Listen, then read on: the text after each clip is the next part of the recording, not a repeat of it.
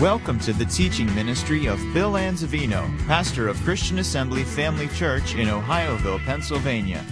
We pray you are challenged in your walk with the Lord through the following teaching.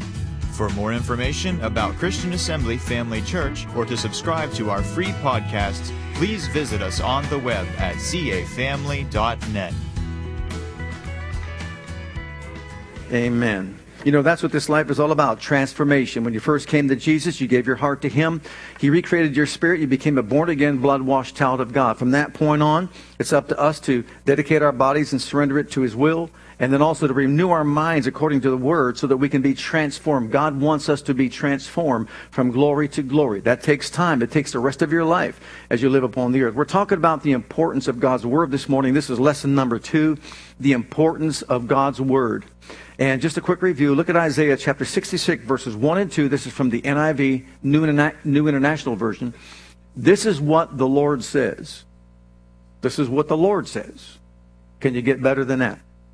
Heaven is my throne, and the earth is my footstool. Long legs. Where is the house you will build for me? Where will my resting place be? Has not my hand made all these things, and so they came into being, declares the Lord? These are the ones I look on with favor, those who are humble and contrite in spirit, and who tremble, tremble at my word. Now, when you put that in context and you understand this, Solomon's temple, we said last week, cost anywhere from 150 billion dollars to build up to a trillion, some say.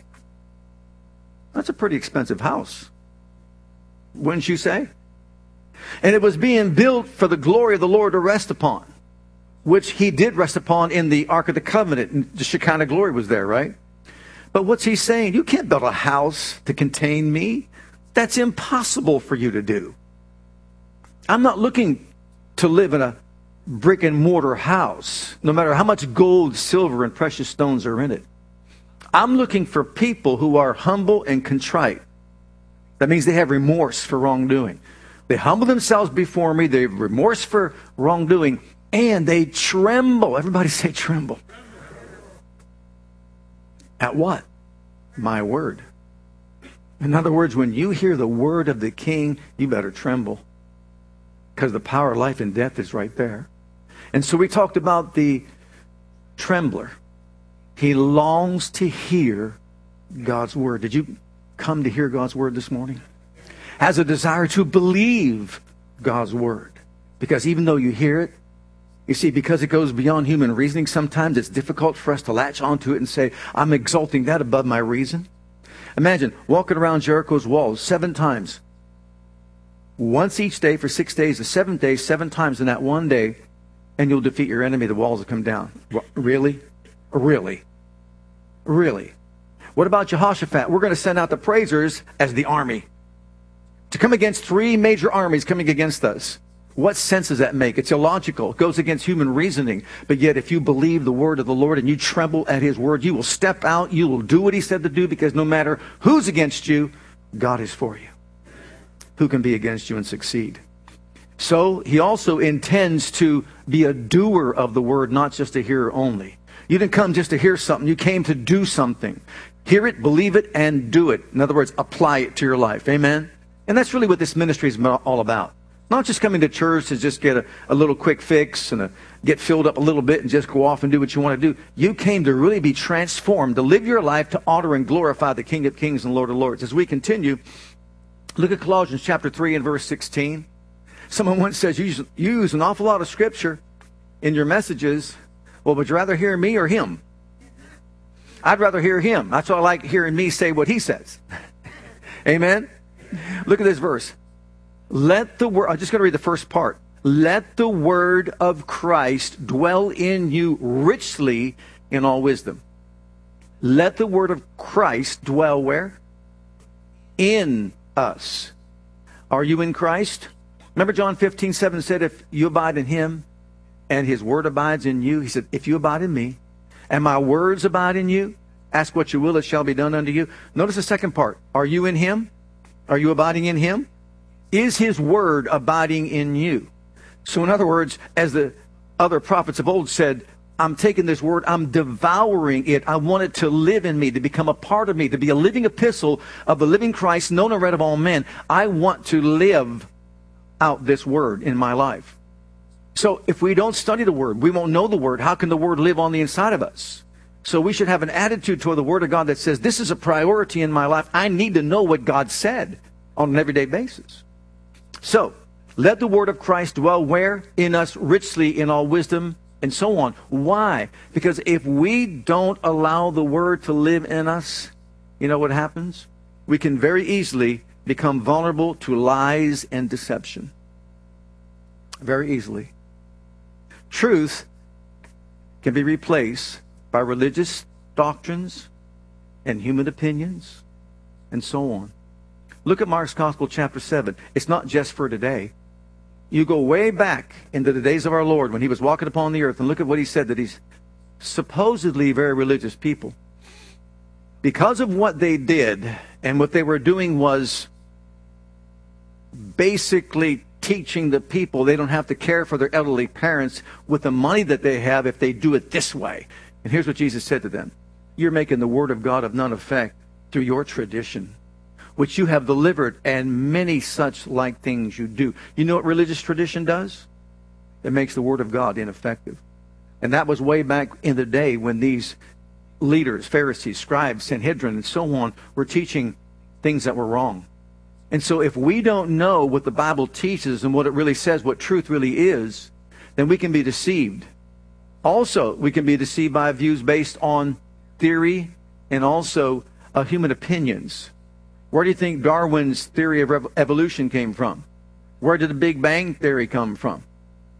People are trying to find out why they're here, where they came from, and where they're going, and they're looking to these other means, intellectual means, physical means, to find out where they came from, why they're here, and where they're going. If you try to find those things out without, without going to the Word of God, you're trying to base your belief system then on human opinions and not on the Word of God. Truth is found in the Word of God. Jesus said in John 8, 31 and 32, If you continue in my word, you're my disciple indeed, and ye shall know the truth, and the truth shall make you free. Notice, a believer may believe on Jesus, but a true disciple continues in the word of the Lord so he can know the truth, so that truth can deliver him or make him free from what? The opinions of men, theories that others may hold. What's a theory? It's a supposition based on the ignorance of the subject under discussion. In other words, we don't know, so we theorize. It's a supposition. We don't really know. Well, how many of you know that when Jesus came to the earth, he came to tell us so we can know? He created the world, so he knows where it came from. Well, let's tell you what the Bible says. Where did we come from? Psalm 100 and verse 3 tells us, Know ye not that the Lord He is God? It is He who made us and not we ourselves. Where did you come from? Him. Not from an ape, not from an explosion. You came from Him. We are His creation. Why are we here? So we can prove to Him where we want to spend our eternal destination. Where are we going? That's dependent upon the choices and life decisions that we make here on the earth. Three things life, death, and eternity. Life is a period of time taken from eternity in which we are to determine our eternal destination. I was born in 1951, and there's a dash, but there's not another date after that dash. That dash represents my time on this earth in which I am to prove to the living God that I serve what I'm going to do with my free moral agency, the life choices I'm going to make, and the decision I'm going to make as to whether or not I'm going to serve Him. If you recall what the scripture says in Deuteronomy chapter 30, I place before you life and death, blessing and cursing, good and evil. Choose life. So we have a choice to make. So life is a period of time taken from eternity in which we determine our eternal destination. But death is separation of spirit and soul from body at which time it goes to one or two holding places the present heaven or the present hell. That's what death is. Doesn't mean you cease to exist. It means this your spirit and soul go either to the present heaven and the present hell, and your body goes back to the dust of the earth, and it awaits what?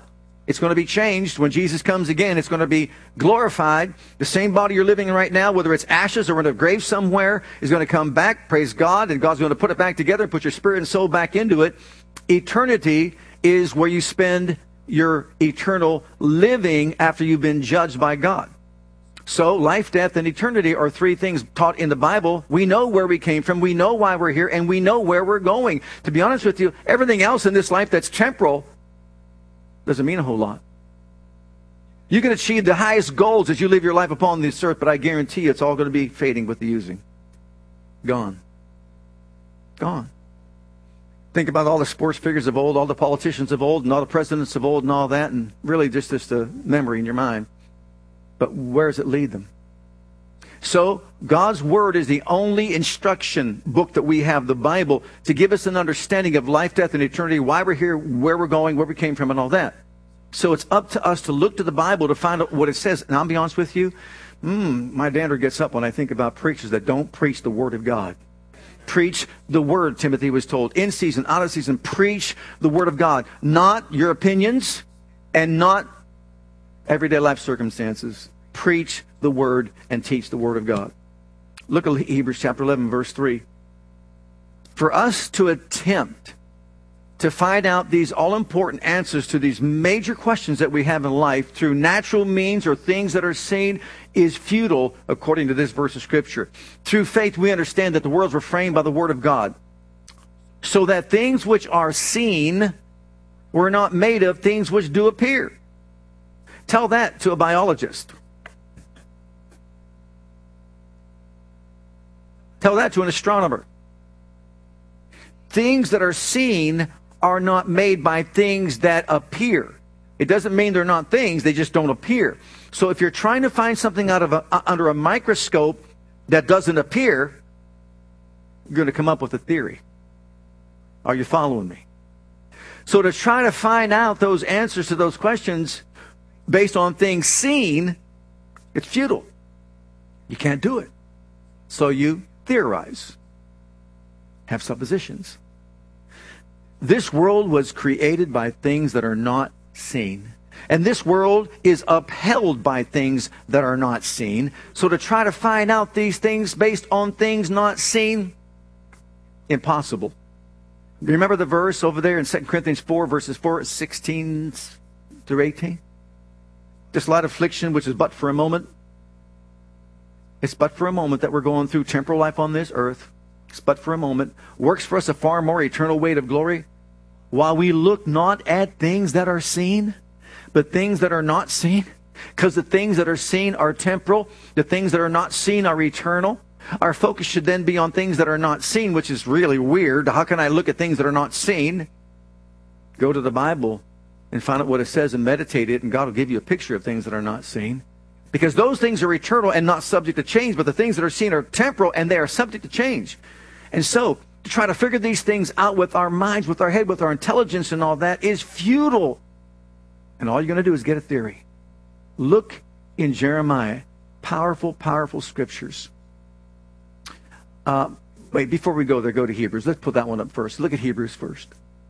It's sustained and maintained by the word of God's power. Look at this. God, who at sundry times in diverse manners spake in times past to the fathers by the prophets, hath in these last days spoken to us by his Son, whom he hath appointed heir of all things, by whom also he made the worlds, who being the brightness of his glory, the express image of his person, the upholding all things by the word of his power, upholding all things by the word of his power. How are all things upheld? By the word of his power when he had himself purged our sins, sat down on the right hand of the majesty on high. So, in other words, he who made the world upholds the world by the word of his power. So, everything in existence came into existence by the word of God's power.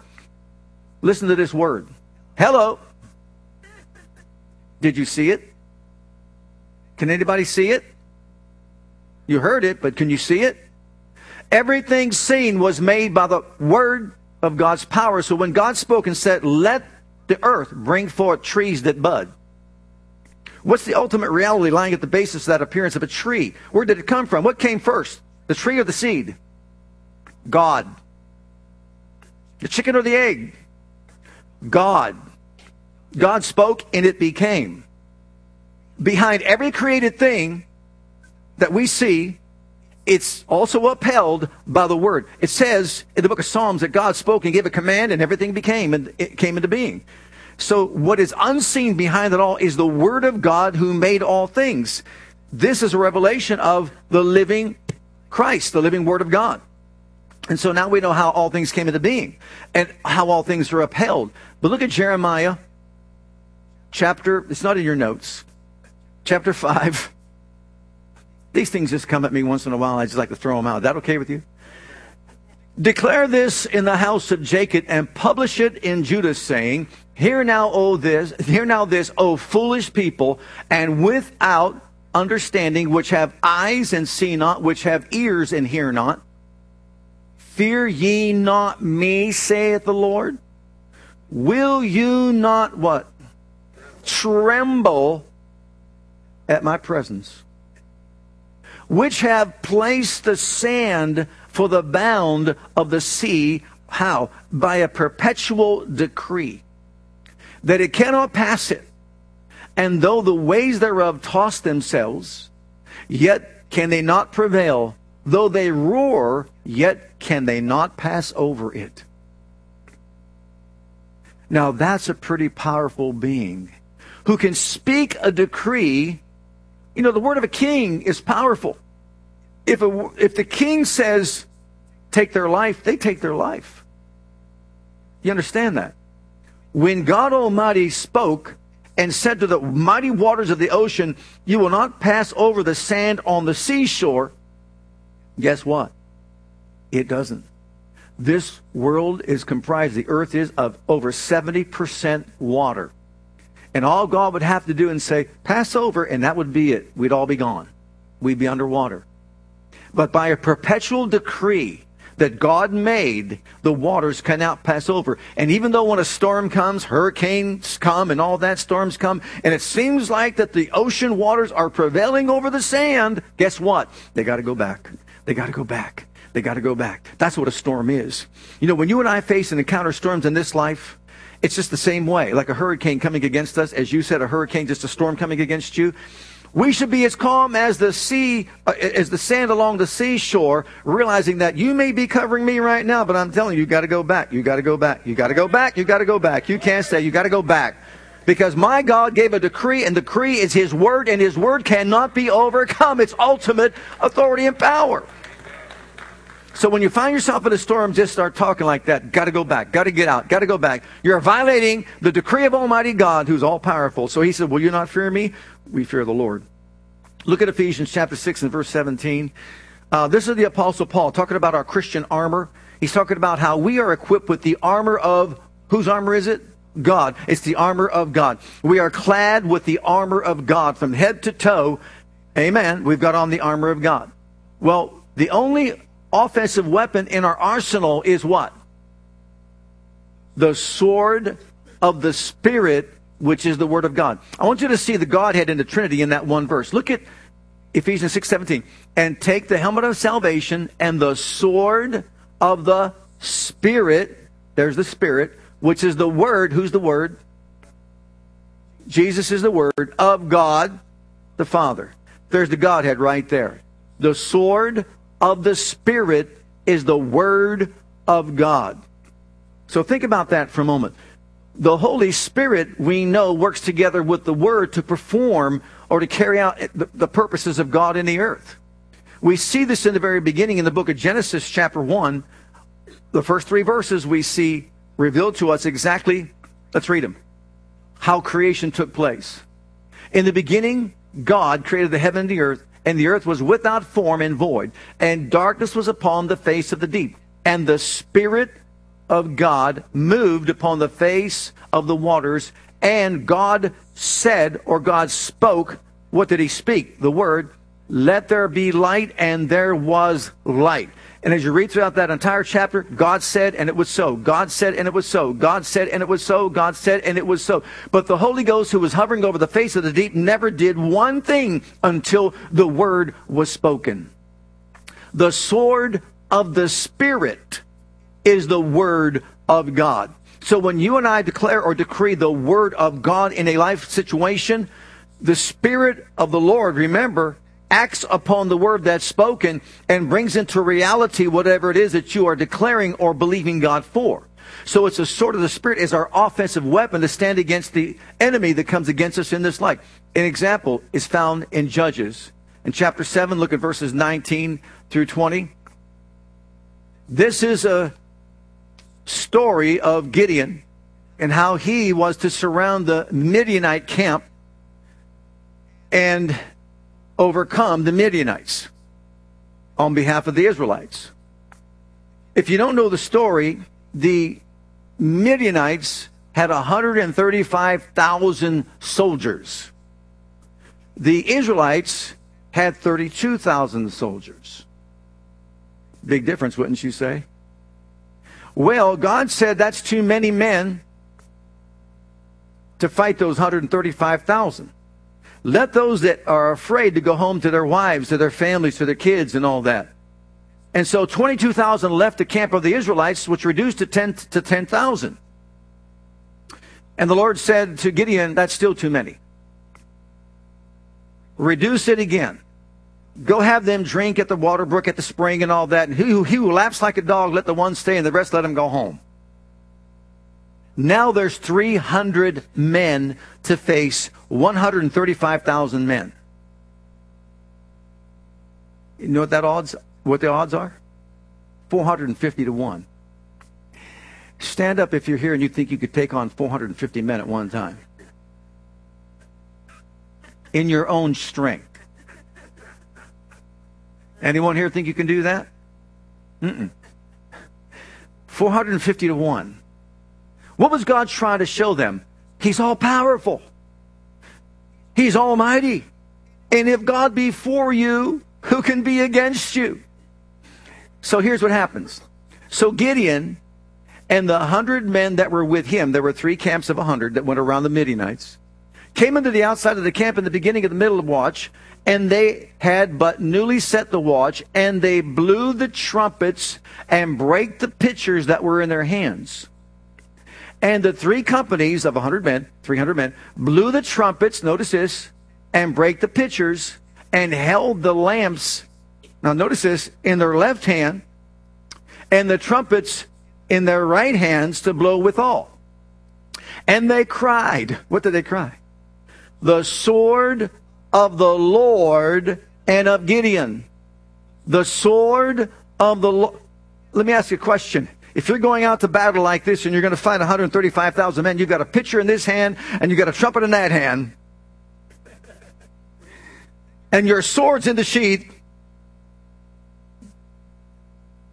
Gee. So what did they do? They broke the pitchers in the left hand. They blew the trumpet with the right hand. And by the time they could even get their sword out of the sheath thereof, what happened? They were all defeated, praise God, by the sword of the Lord and of Gideon. The sword of the Lord is the, the word of God, is it not? So when God speaks a word that becomes our sword, and if we'll just praise Him and shout, break out, praise God, and then shouting and thanking Him for doing what He said He would do, He fights for you. He defends you. A miracle will take place. So what happened? They were all destroyed and defeated, and the Israelites won. Look at Hebrews chapter 4 and verse 12. Good place to put this verse of Scripture. Look at what it says. For the word of God is quick, means alive. It's powerful and sharper than any two-edged sword, piercing even dividing asunder of soul and spirit, of the joints and marrow. It's a deserter of the thoughts and intents of the heart. The Word of God is a powerful, powerful sword that we can use against our enemy. No wonder the enemy wants to do what? Distort our speech and make us speak wrong things because he knows he's defeated if we but speak the word of God. It's not your word, it's the word of God. And when God gives you a word, God gives me a word, you can bank on it, you can take it all the way to the bank. God's going to bring it to pass. All right, look at Psalm 107, verse 20. The previous verses say that men get themselves in trouble because of their own actions and behavior. But then they call upon the name of the Lord when they're in trouble. He sent his word and healed them. What healed them? He sent his word and healed them and delivered them from their destruction. Who is the word? Jesus. The sword of the Spirit is what? The word of God. So what does the Spirit use? The word of God. So when one speaks the word of God, what happens? The Spirit of God responds to that word spoken and accomplishes the purpose of God's will in that person's life. Now, that being said, God's word was sent to deliver 300 men from 135,000 Midianites. And when God says, put the picture in your left hand and put the trumpet in your right hand, blow the trumpet and break the pitcher, let the, and then shout, the sword of the Lord and of Gideon, guess what? There's nothing that's going to happen other than God to manifest his power and his might to deliver God's people. But also, he sent his word to heal them and deliver them from their destructions. So God's word also has healing power, and Jesus was the word who's made flesh, who died upon Calvary's cross to bear our sickness and carry our pain as well as our sin and, sin and mental anguish. He did that for us. So he sent his word to heal us and deliver us. It's up to us to get in our hearts and our mouths the word of God and proclaim it and declare it and decree it so that God can, by his spirit, honor his word and make it good on our behalf. Look at the book of Jeremiah, chapter 9. This is from the New Living Translation of the Bible. This is what the Lord says. Are you trembling now? Are we trembling yet? Don't let the wise boast in their wisdom, like a Darwin, like the all these that make their theories and, and all that all the intellectuals. Or the powerful boast in their power. You ever watch a strongman competition? These guys will walk around saying, Yeah, I can pull a train. I pulled an airplane so many feet with my teeth. Anybody want to go in for that one? It's okay. Don't boast in your strength, your power or the rich boast in their riches. It doesn't matter how smart we are, how strong we are, or how wealthy we are. That's not what matters. But those who wish to boast should boast in this alone that they truly know me and understand that I am the Lord who demonstrates unfailing love and brings justice and righteousness to the earth, and that I delight in these things. I, the Lord, have spoken. Praise God Almighty. When you know God, you've got it made. When you know His strength, His power, His wisdom, like I said, His house cost almost a trillion dollars. And that wasn't good enough. He wants to live in you. He wants His Word alive in you and in me. If anything, this should drive us to our knees to become astute students of the Word of God. Study to show yourself approved to God, the workman that needs not to be ashamed, rightly dividing the word of truth. If you abide in me and my words abide in you, ask what you will, it shall be done unto you. Amen. All right. I want to conclude my message this morning by sharing with you a testimony that took place in 1980 when the church was downtown Midland.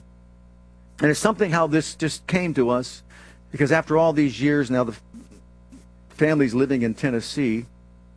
But this took place in 1980. And the young man, his name is Steve Yaney. And it says, Pastor Bill, this is my testimony. It's written down because my parents attended some meetings in Tennessee held by a, a pastor, Ron Cohen, I believe is his name, a Rhema graduate, and he asked for a copy. This story has been told countless times by me and my parents, probably even more. God has been given all the glory and all the praise and honor, obviously, each time. Thank you for your prayers so many years ago. I appreciate it. And also for your consideration, I will soon be 49. He was 10.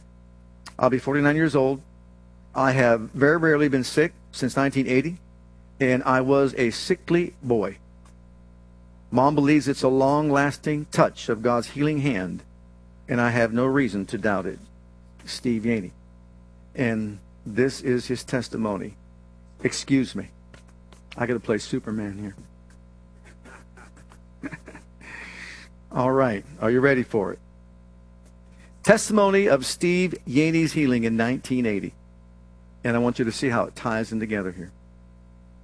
On January 30th, 1980, our 10 year old son Steve came home from school with flu like symptoms. As the day went on and into the evening, other symptoms began to manifest that were not like the flu. My husband Marty left to work the night shift at his refinery. I was left to tend to my son and the opportunity to put my faith on the line. As fairly new Christians, we've been attending Christian Assembly Church in Midland, Pennsylvania, which is now located in industry. Pastor Bill Anzavino, who is still pastoring that church today, was a graduate of Rhema Bible Training Center, was teaching the Word of Faith message, including healing.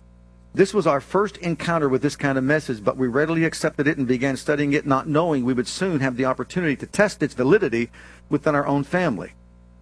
I knew somewhere inside me that something was really wrong with our son. I got my Bible and began to walk the floor, praying and confessing the Word just as I learned it.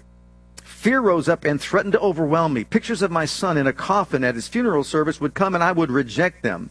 Besides the Bible, I had one of Kenneth Hagin's books, What to Do When Faith Seems Weak and Victory Lost, and I began to read it. It was a great source of help. During the night hours, red blotches began to appear all over Steve's body, and toward morning his neck had become rigid and he was unable to move or turn it. About the time my husband came home in the morning, Steve had become delirious and was even unable to tell, his na- tell us his name. At that point, we phoned our pediatrician and he instructed us to come to his office right away. Following a brief assessment, Dr. Tursley told us he suspected a diagnosis of spinal meningitis and that it had fairly high mortality rate. At his instructions, we rushed Steve to the nearby hospital where they admitted him. We had phoned a friend, called Pastor Anzavino, who agreed to come to the hospital to be with us and pray for Steve's recovery. I left briefly to take our six year old daughter to a babysitter and continued to confess and speak the word over my son. On my return to the hospital, I was driving down the road. I heard the voice of the Lord speak loudly in my spirit that our son was going to be raised up. And I want to emphasize that. I heard the voice of the Lord speak loudly that our son is going to be raised up. It was so powerful, I still remember the exact place I was on the road when he spoke. I began to weep and to thank and praise him. When I returned to the hospital, my husband informed me that, uh, that the test that they had run confirmed the diagnosis of the pediatrician spinal meningitis. They were alarmed that tests also showed the bacteria of this disease had spread to his brain. They began to administer three types of antibiotics simultaneously as there was, wasn't time to test to see which strain of bacteria it was. Steve's condition had now become critical. He was hallucinating, seeing bugs, etc. on the walls. He no longer even recognized us. Pastor Anzavino arrived and prayed with us and encouraged us with the word. His coming meant so much to us. Approximately 2 a.m., Steve sat straight up in the bed and asked, Mom, where am I? Those were the most beautiful words I'd ever heard. He was not delirious. He recognized me, carried on a regular conversation. He could move his neck. Praise God. The doctors had warned us if he survived this, there would be most likely consequences would be such as loss of hearing, memory loss, inability to father children. His recovery was rapid because, because at that time doctors felt the spinal meningitis was contagious. He had to remain in the hospital for several days till they felt he could no longer pass it to someone else. The doctors were amazed at his recovery and rejoiced greatly at what the Lord had done. A week after his discharge, we returned to the pediatrician for a checkup. There we found that out that Steve should have been on prescriptions for antibiotics to take it home. For some reason, we never received any, and the doctor was furious that the hospital neglected to do that. We just rejoiced that Steve didn't need the antibiotics because God had healed him. Today, our son is a healthy 48 year old biological father of three children, uh, three beautiful daughters, and has an adopted daughter as well that he has raised from birth. The only side effect he received as a result of the illness was some loss of memory, but none of the other effects the doctors warned us have ever materialized. We praise God and give him all the glory for his great compassion and mercy shown to our family. We are thankful for God uh, for what we learned concerning his word and we're able to trust and we're able to trust it, stand on it and believe God for the outcome, a good outcome. As Steve parents, we testify that this testimony is true and indeed uh, take place just took place just as we have stated. To God be all the glory. Martin and Connie Yaney.